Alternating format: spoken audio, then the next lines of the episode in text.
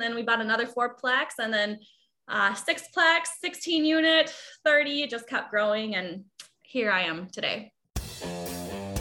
Hello, and welcome to Pillars of Wealth Creation, where we talk about creating financial success with a special focus on business and real estate. I'm your host, Todd Dexheimer. Now, let's get to it. Hello, welcome back to Pillars of Wealth Creation. I'm your host, Todd Dexheimer. With me today, I'm excited to have Alexandra Hayter. Alexandra, how are you doing today? Doing great. Thanks for having me. I'm excited to be here. I'm excited to have you on and uh, had you at our conference, the North Star Real Estate Conference. Oh boy, it's been a couple months now, um, and uh, you know had you up on stage talking a little bit about commercial real estate. So that was that was a lot of fun. So I'm excited to have you on the show. Thank you. A uh, little bit about Alexandra. She was a former sixth grade English teacher, and she was looking for her first duplex uh, during that time. And now, fast forward over the last three years, Alexandra has since quit her teaching job, become a full time realtor and investor that has approximately $20 million of both residential and commercial real estate properties with a monthly rental income of over $120,000. She has a portfolio consisting of over 150 doors of residential and 50 commercial units throughout Wisconsin, Minnesota, and Iowa. Recently, along with a couple partners, she purchased her first retail strip mall uh, in Eau Claire, and she's been navigating, and we'll dig into this as well. She's been navigating no money down deals, uh, off market deals. She loves stabilizing properties, stabilizing distressed real estate. Um, so, with that said, Alexandra, we're going to dive in. But why don't you give our listeners a bit more about your background and why real estate? What made you what made you decide, hey, I don't want to be a teacher anymore? Yeah. So um, basically, I went to school initially. I went to the U of M that time in Minnesota uh, to be a veterinarian and was in that program for maybe a year and a half. And I just knew I wanted to work with people. And so I kind of floundered for a while and didn't know what I wanted to do. And I was like, well, I like helping people. So um, actually thought about being um, like a guidance counselor. My dad was like, you can't, you'll take it home with you. You'll be, you know, just sad all the time. And so I decided on teacher. And I decided to be a psychology teacher. And my dad was like, no, no, no, you have to do a core subject. Otherwise, you're not going to find a job. I was like, okay, I guess I'll be an English teacher. Um, so, you know, I started off, I was actually at Brooklyn Center secondary for, um, I was in Brooklyn Center. First, I was at a charter school, then the secondary for my first two years.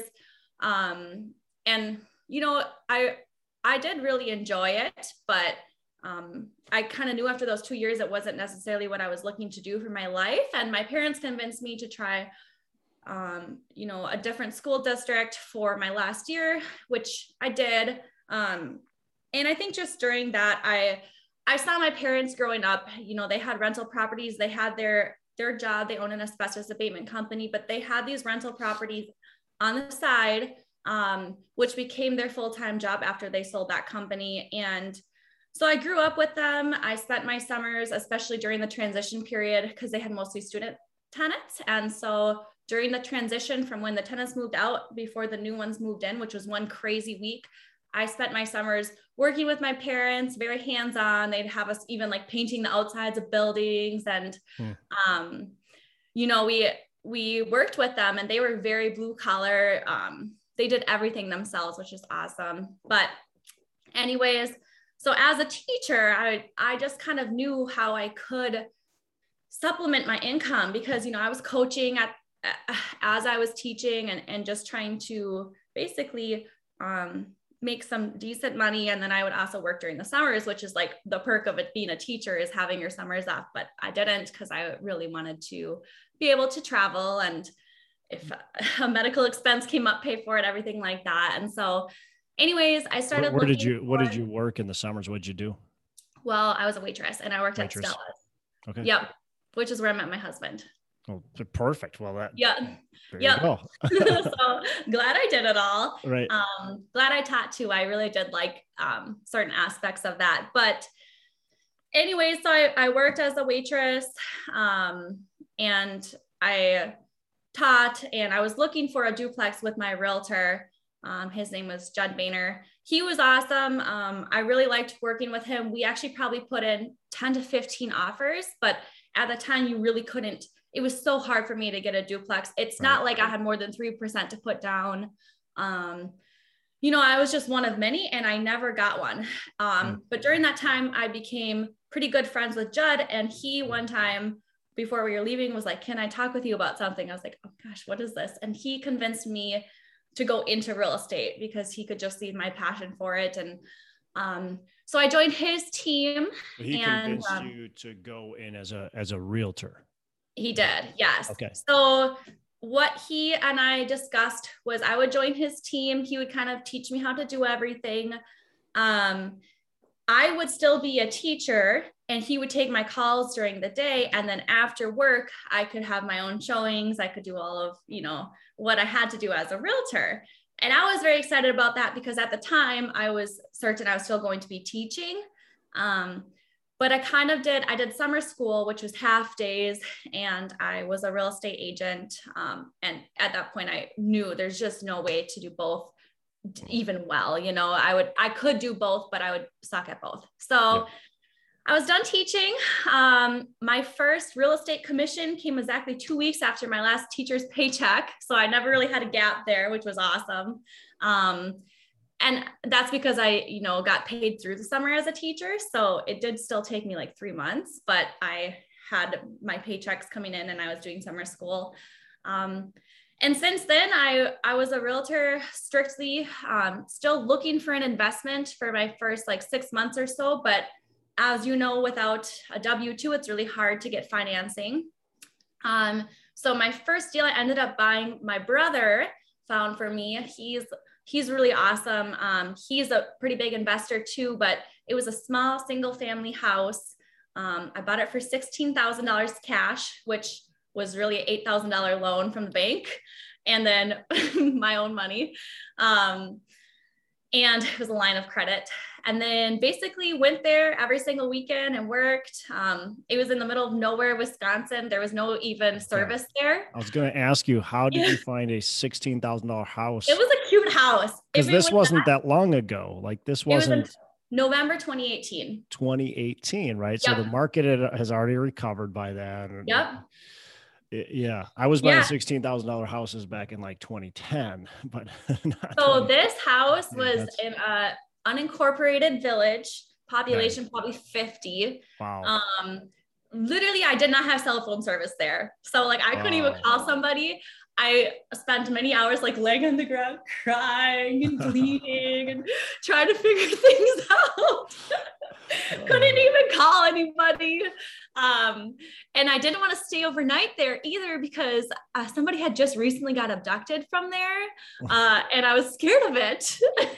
and so and so anyways uh you know people came with me like my boyfriend at the time husband now he came with me a lot. And at the time he didn't really have any experience with this either. Now he's a licensed contractor. He's really gotten into it. But um, we were learning things as we go. Like our my brother taught me how to do drywall and it was like horribly embarrassing drywall because he started it with me but then i finished it. And uh, I thought it would be cool to paint the room blue, but it, the drywall was so bad that I wanted to do some texture and then it looked like clouds in a whole room and I laid there and cried because I had to redo it.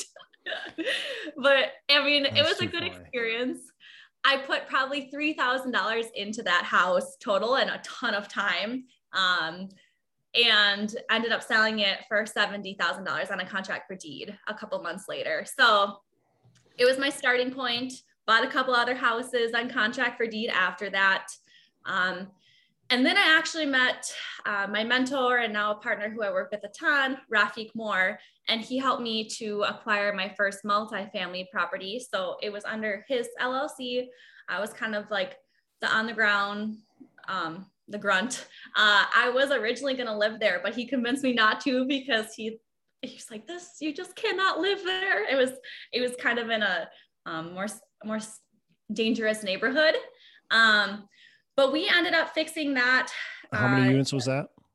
That was a fourplex. A fourplex. And we, okay. we bought it for, I believe, 343 and then we sold it not even six months later for 460 nice. um and we my husband and i worked there every night same thing um but at this time i had a lot of clients as a realtor so i was very busy and um, he had starting his i think he had already started his roofing company at that time. So we were both very busy and we were literally there working at like 12 o'clock at night and we'd feel bad because we were like we feel like we're maybe being too loud for the other tenants but um, we got it done and it was a good experience. And then we bought another fourplex and then uh, sixplex 16 unit 30 it just kept growing and here i am today that's awesome. What a story.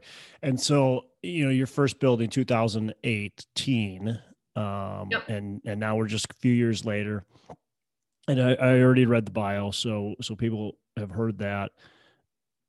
What do you attribute to the the growth that you've had? Because you've had some pretty impressive growth going from really to nothing right? Not not owning yeah. not owning anything being a teacher. Teachers don't make a million dollars a year.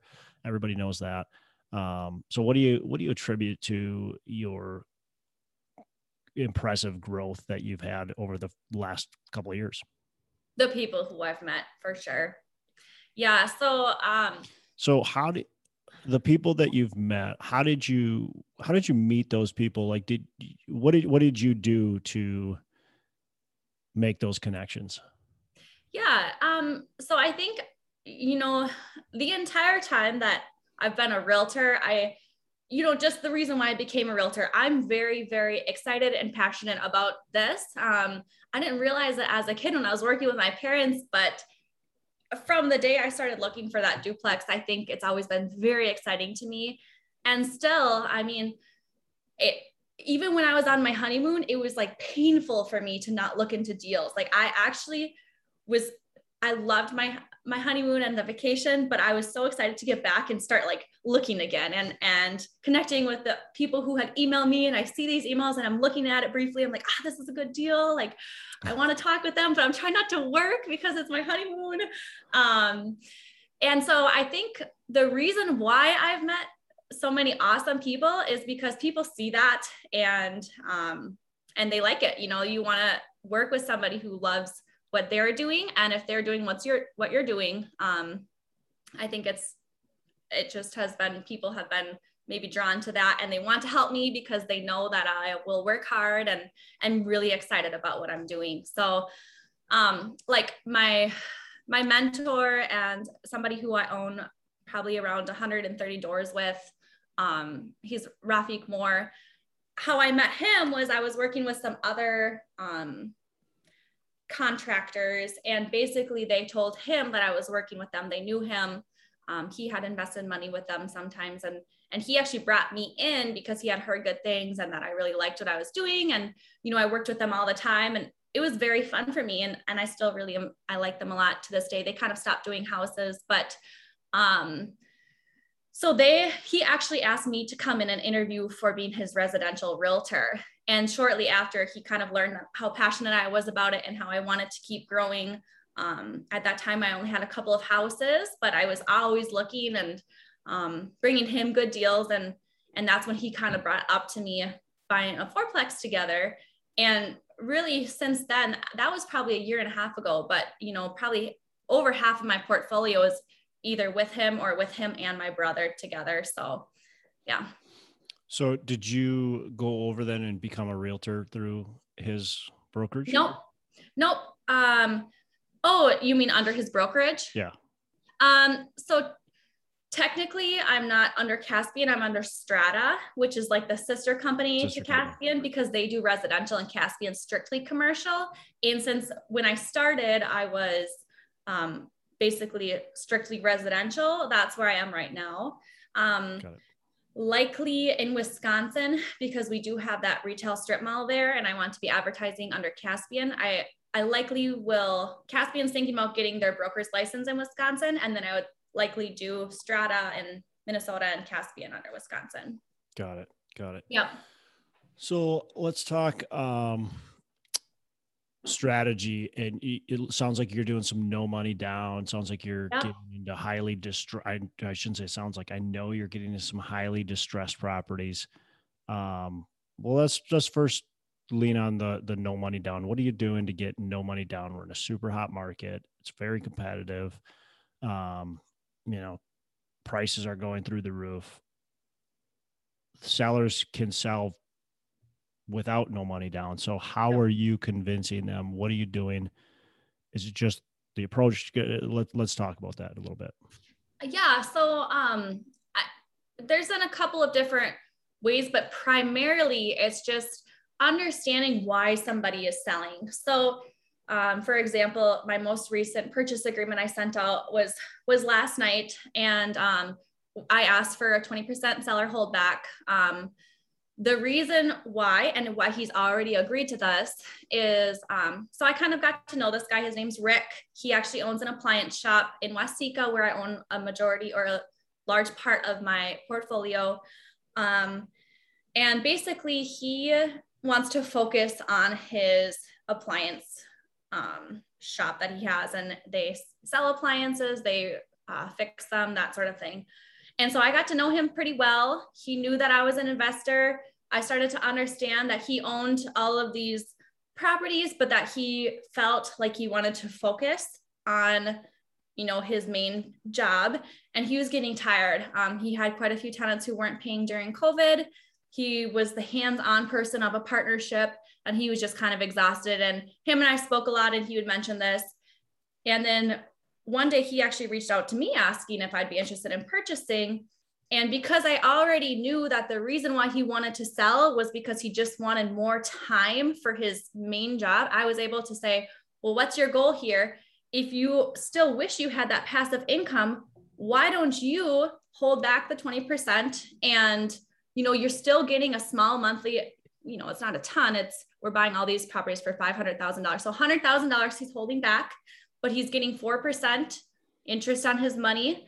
Um, he he's happy to still be getting passive income as is his partner. He just can't put the time into this building anymore. He doesn't want to even sell it. He just has to sell it. He cannot handle all of this anymore. Mm-hmm. and so i think it's just understanding why people are selling. And if their motive for selling is not that they need this huge sum of cash and they want to you know put it into something else or they're selling everything and moving somewhere and they you know if they don't need that full amount of the money and especially if their mortgage is low enough that they can still pay off their mortgage and and still invest with you that's really what they're becoming right? They're becoming a, an investor.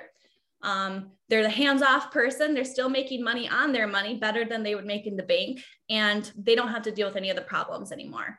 So just kind of presenting it to them as well, um, I'll give you your money, but you're also going to make more money off of this if you want to help me out.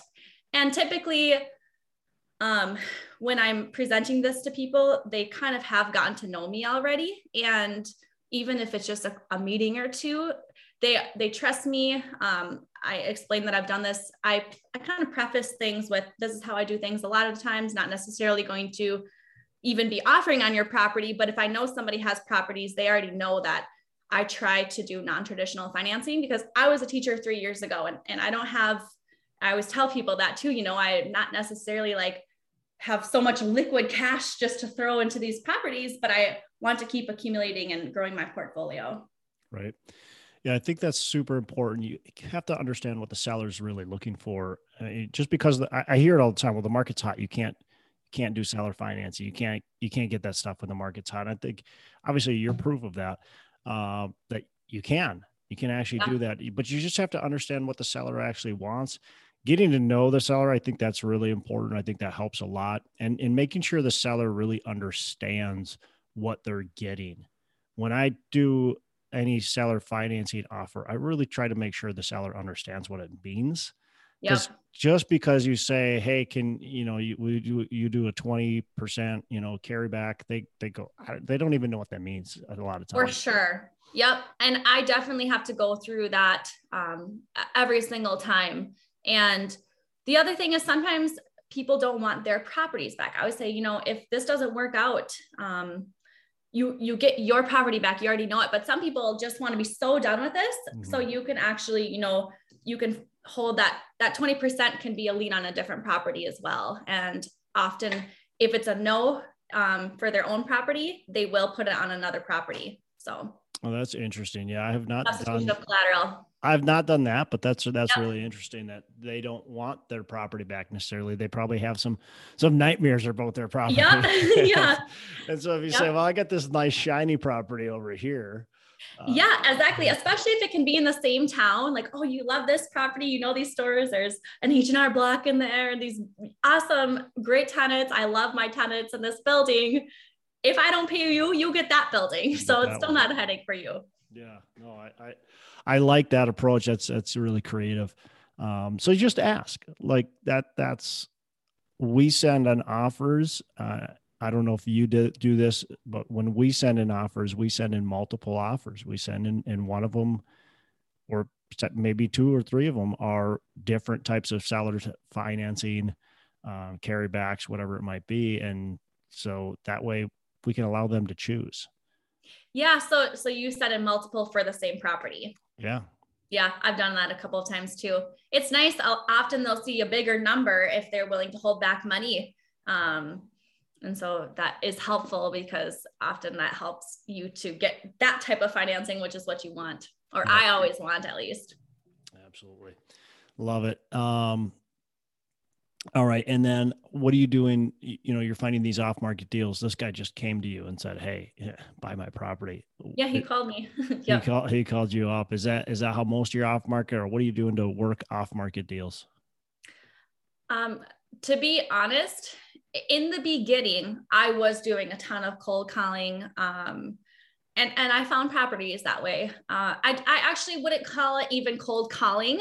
Um, I certainly do not cold call. I do a ton of research. I know exactly how much they owe on their mortgage. I, I know essentially what I could offer. I know who they are, what other properties they own. I know everything about as much as I can learn about this property before I call them. So they know I'm I'm very serious about it. Um, and and you know, I like to call in an area where I already have a property. Of course, in the beginning I couldn't do that, but then I now I can where I say, hey, I own, you know, these two properties in your town. It's really hard for me to pay a manager to be there. Um, I'd love to grow my portfolio so that, you know, I'm really getting a better return on my investment. I love your specific property. Um, often I'm calling somebody who I know has owned this property for 40, 50 years, likely looking to sell eventually um, in the near future. Um, so I do I do a lot of warm calling as well. Uh, actually, recently I um, Rafik and I spoke at a um, you know uh, I guess it's kind of like an investment meeting at Caspian. There were some investors who came in and um, just for the sake of this, I was talking about how I do my calls. And um, so I tracked myself. I made five calls a day. I did it for one week. Um, and of that, gosh, I have this written down somewhere, but I got three people who said, yes, they want to sell. Um, and then a couple of more who, you know, said follow up in a little bit. And I did not get any person yelling at me. I got no one screaming at me saying, leave me alone, hanging up. Everyone was like, oh, I would love to, but my son's actually managing and, you know, he's going to take over or they, they were nice to me. So I think a lot of people have this fear of cold calling and it's hard. Like I, I imagine that if someone was hanging up on me all the time, screaming at me, you know, basically I'm just getting shut down over and over. That to me is very, um, unappealing. But the way that I've been making these calls and doing a lot of research takes a lot longer, but I think I get a lot more um, success with it. Yeah, for sure. I mean, you're you're you're going to get a lot more no's if you know nothing about the property, right? If Yep. you're just completely because I'll get people that I get a lot of cold calls that come Yep. in for people wanting to buy my properties. Hey, I'm looking. I, I'd like to buy your property. Which one? Oh, Uh, Yep. yeah. Um, well, uh, I buy single family homes. Okay, I've got 50 of them. Which one do you want to buy? right. Well, Yep. No, uh, 100%. And, and I think also being able to say, Hey, I'm, I'm your neighbor. I own this property. I Yeah. love the area. I would love to purchase your specific property. This is what I know about it. Right. Um, people are, are a lot more kind to their neighbors too, I think. So Yeah. Well, just that connection makes you not want to yell at the person too. Yeah. When somebody, when honestly, when somebody calls me and they have no clue, it makes me want to go, hey, dummy, like, yep. What are you no, doing? I get Like, it. what are you I- doing? I, Like, I feel the same way. you And know, I don't want to be called a dummy. So I do my due diligence. I try to be nice, but you know, Yeah. but at the same time, like that's how you get yelled at. Yeah. You don't get yelled at when you say, I know about your property. You know, this is, I really like the area. I've got properties nearby, blah, blah, blah, blah, blah. And you've got a story and you've got a reason for your call other than just, I'm just a scavenger looking for your property. Yep. And and I think it's nice too to say, you know, I bought Alan Charlie's property for $33 a door, you know, a, door, $33,000 a door. And so probably likely that's what I could offer you depending on condition. So they they know, okay, well I can go talk to Alan Charlie who I know because a lot of my properties as you know are in small towns and they know each Yeah. other and um and then they realize they put the face to the properties and um yeah, I think it's just it's worked out well for me as well. Let's talk small towns and um, the the benefits and the difficulties of small towns. So you're in a lot of small towns uh, Yep. within what four four hours or so of the Twin Cities. I would say within four hours. Um, I have I own properties in small town Iowa, um, like Yep. three and a half hours throughout Minnesota away from me. Um, Yep. that's my furthest one in Minnesota, and then Wisconsin. Yep. Yeah, and Eau Claire, uh, you know, that's obviously a bigger town, but um, still small relative terms. Um, why? What's the attraction of small towns? First of all, The return on the investment. okay, so cash Um, flow. Yeah, I feel I can find better deals Yeah. um, in small towns, and they're getting less of those calls. Yeah. Um, yeah. Yeah, I mean, I, I I understand that we're buying a lot of assisted living and we're buying in small towns uh, outside of the Twin Cities. So so I I understand that. So so cash flow, likely better returns. Um, how are you managing them? That's the real question because that's the difficulty, right? When you're in the Twin Cities, you've got millions of people to choose from. Uh, to manage your properties, to do the construction on your properties, to you know just just everything how are you managing in small towns what are you doing that's been successful and maybe even what are some challenges that you've ran, uh, Yeah. ran out along This is this is really funny you're asking this because as of January 1st, I am completely switching up what I'm doing. Mm. Um, so I had been you'll have um, to we'll have to dig into what that means so go ahead yeah, yeah. So uh basically up until this point, I had one main uh, girl who was like the point of contact, and then I had on-site maintenance people, um, and then two VAs in the Philippines that were, you know, filtering through the calls, um, Fil- filter through what call what kind of calls maintenance calls. maintenance calls okay Yep, yep. Um, and that worked all right. The issue is that um, when push came to shove and somebody wasn't answering, it always came back to me. And now that my portfolio is, I, I could do it when it was 20 units, 25 units, but um, you know, it's it's it's too big now, and I I simply cannot um, be the main point of contact for everything. Right. And so starting on January 1st, um, so my my um my main girl Gavhara is her name. She was kind of the point of contact before me. Um, and she's actually having a baby and so she is going to be going home and uh, you know living with her child um, but it actually i think is going to be for the best because um, i have reached out to multiple different companies one of them is mike temple who i met at, at the real estate conference Yep. uh, he'll be taking over st paul but um, and finding local managers, not so much necessarily even in the same city. Like, for example, I have properties in Lafayette, Minnesota, Waseca, and soon to be Janesville. Um, and so I found somebody in Mankato and they're managing that whole little area. It's a within 30 minutes of them any in any direction. Um, and you know, I I interviewed quite a few companies and I'm looking to have boots on the ground more so than I do. So yeah, there's been a lot of there has been a lot of challenges. The biggest challenge is when there's an issue and you have to get there, you're three and a half hours away. Um, we went through the process of we had a property in in Slayton, Minnesota, which is a very small town, and we had a property manager that wasn't working out for us um, for a multitude of, of reasons. Um, and so we ended up getting rid of her and we had to find another one. And um, you know it was it was a challenge. And and my brother and i co-own that property and we're like are we going to be managing this ourselves? Like it's three and a half hours away. We cannot stick with what we're currently doing. But also i can't be spending seven hours of my day driving out to look at a toilet. There's no way um, and I, I can't be showing apartments like you know driving that far to even show an apartment we ended up and this is what i've been trying to do a lot um, finding a tenant that we really like and you know, giving them a, a, steep discount. They don't have to even be, especially in Slayton. She's not, she doesn't have a background in property management, um, but she's just our boots on the ground. She's she's nice, she's trustworthy, she's well spoken, and she's happy to help. She actually um, was looking for a job, and so we found this awesome tenant, Alicia. Um, when I met her to show her her unit, immediately I was like, oh my gosh, I called my brother. I was like, I really want Alicia to help us with this property.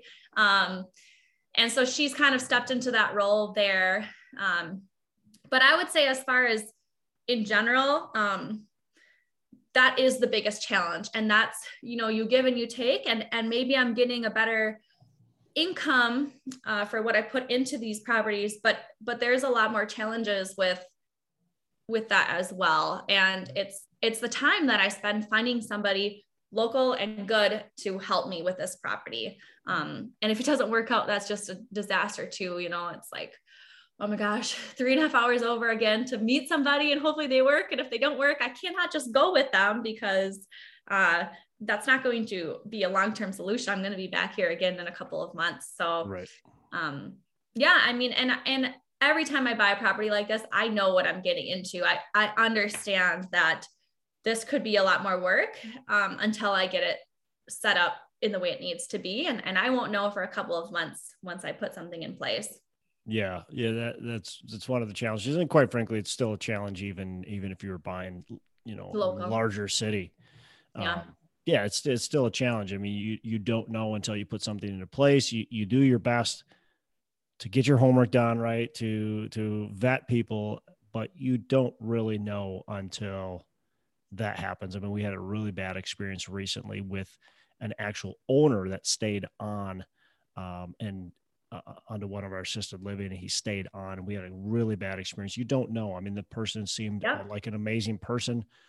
The property was running what appeared to be very, very smoothly. Uh, and we found out some really bad things. So, what did you do? We kicked him out and uh, hired new people.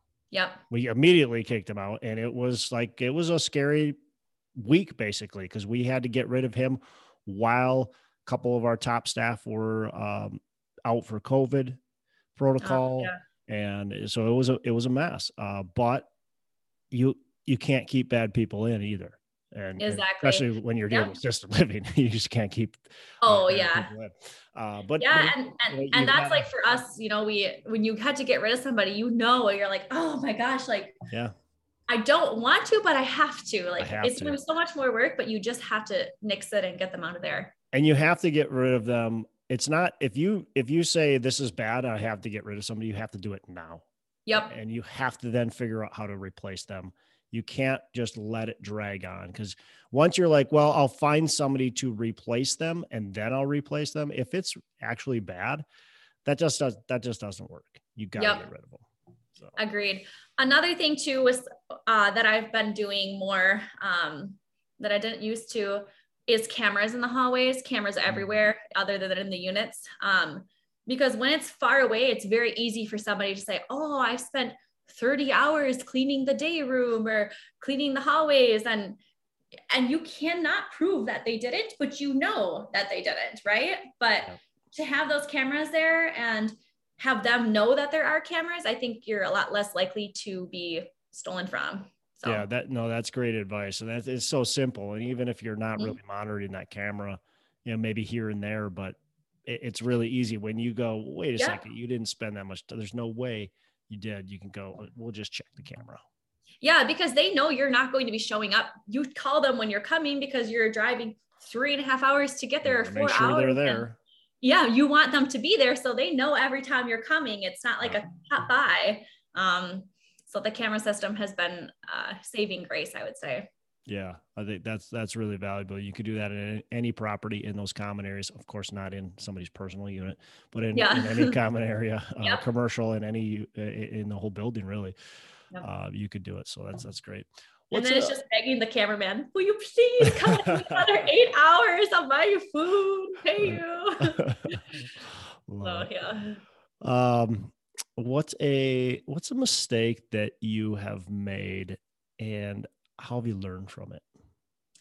Yeah. So um, for me, my biggest mistake has come from just not trusting my gut instinct. Um, like for example, with that property manager who I had to get rid of, there was quite a few red flags. Um, uh, anytime somebody is talking really bad about everyone else they've worked with, like, mm, yeah. Uh, you know, it's it's a red flag. But I have found and and i'm trying to really change this but sometimes when it's a small town you're just like so thankful to find somebody who knows what they're doing and and maybe i've let things slide and not listen to my gut. After my first time um, meeting with our old property manager my brother and i spoke and we're like ah like we're not sure but we don't know who else so we'll just give it a try. And we've spoken since and we're like there's just you know you have to follow your gut instinct on these things because I, I'll I could have avoided the whole mess if I had listened to what I already knew, you know, in my heart. yeah. So yeah. I think my mistake is just not listening to my my gut instinct. Yeah, that can be very valuable. I like that when someone complains about everybody else, they're they're probably the problem. Yep. I've learned that lesson too many times. Yeah, not everyone think, sucks in the world yeah you you think wow this person really they they've got a lot. I mean we just did it recently. We had a person that seemed like very good but they complained about everybody. Yeah. And and we needed this major culture change and all this kind of stuff and it was them. They needed yeah. to be got rid of to yeah. change the culture. They exactly. were the one causing the culture yeah problem so yeah so uh, I, I, love I love that you look at who's complaining they're probably the problem themselves. Yeah, I mean if if everyone in your life is horrible to you, you have to look at yourself, right? Yeah. I mean, I would say probably you too. Uh, most of the people that we meet are pretty awesome and yeah. who we hang out with and who I work with and um I don't know. Yeah, no, 100%. That's that's 100% right.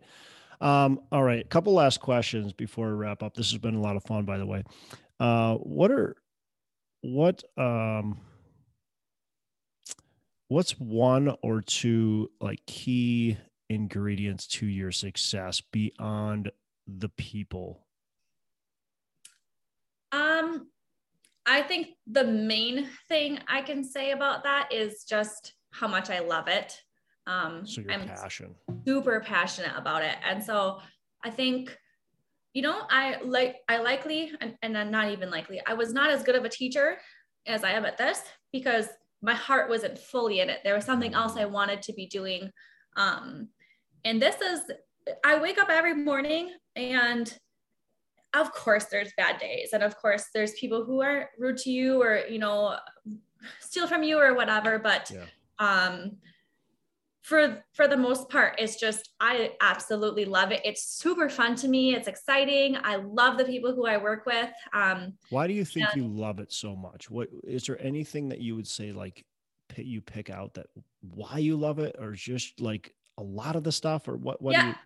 um i'm very very very competitive and i think that finding a really good deal and getting it when there's like other offers there or able to negotiate something awesome when when you know, everyone, people around me have said, "Oh, I've tried for forever to get a hold of this person. They don't answer." That to me is a challenge.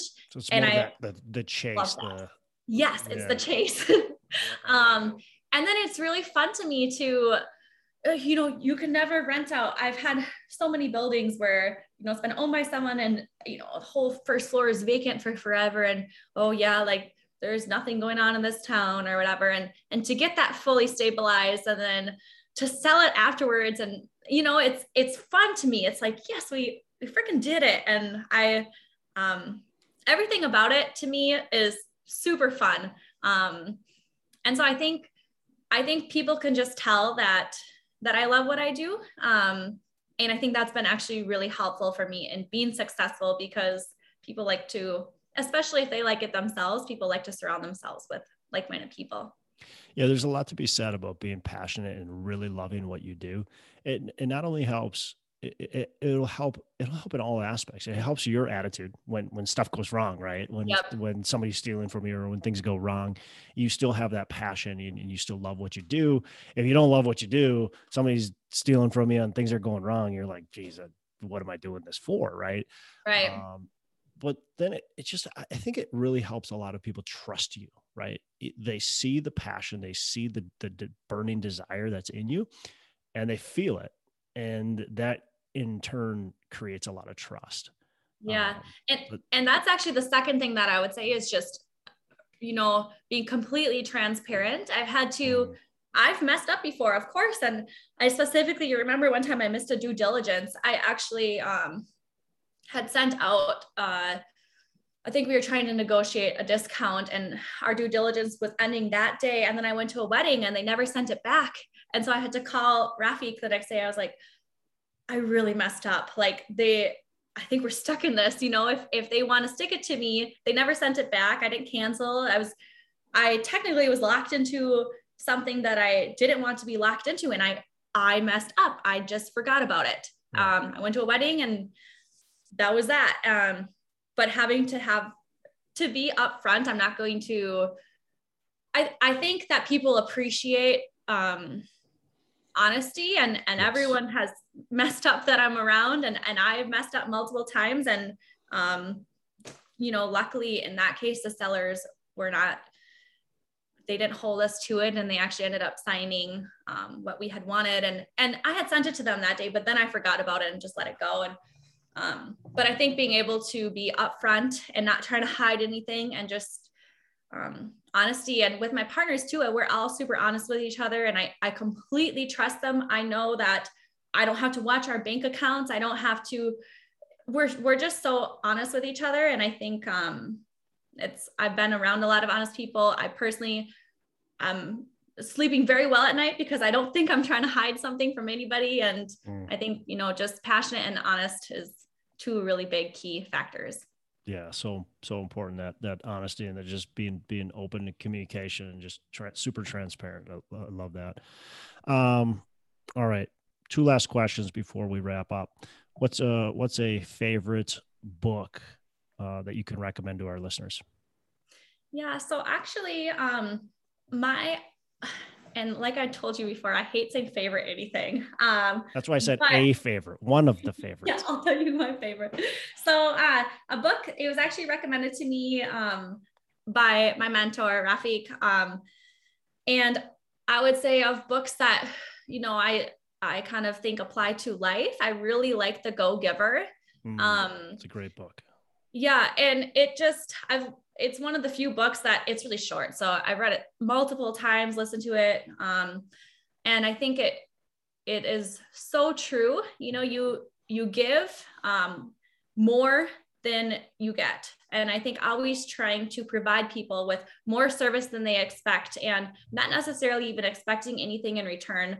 Um, but just being a giving person and and trying to help people and not being um, selfish and trying to hide all of your knowledge or your secrets. You know, I I, I don't believe in that. Um, so I think that book is one that I kind of live my life by, and I completely agree with. And so far, so good. And I've, you know, I I work with people who also follow the same philosophy, and and because of Rafik being so much that way, I've learned so much and and grown my portfolio, which has you know grown his and I don't know. I think it's just a good book to to follow. Yeah, I agree. Love it. Um, all right. So last question. What are your three pillars of wealth creation?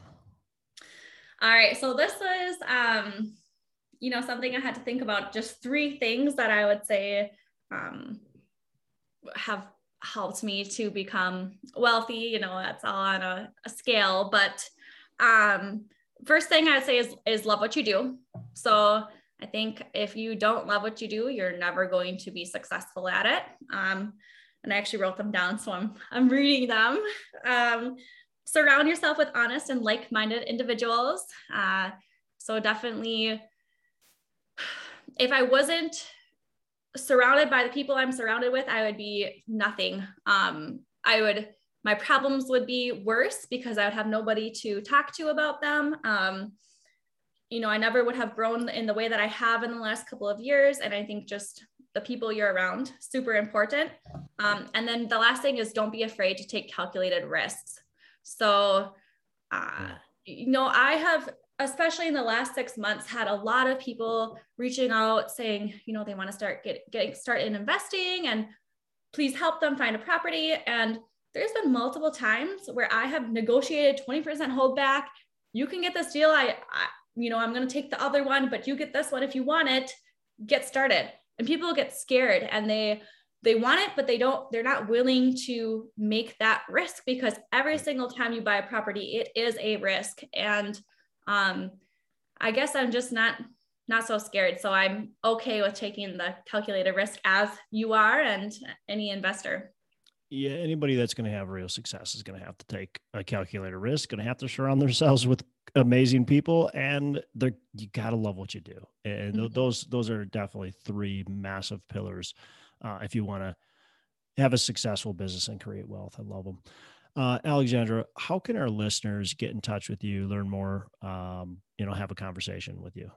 Yeah. So I'm not really big on uh, like Instagram or anything like that, but they can certainly email me. Uh, so I can tell you my email. Should I just say my email right now? Yeah, why don't you? And then we'll throw it in the show notes too. Okay, perfect. So it's Alexandra at karinasimone.com. So K A R I N A S I M O N E. Uh, and that's my email address.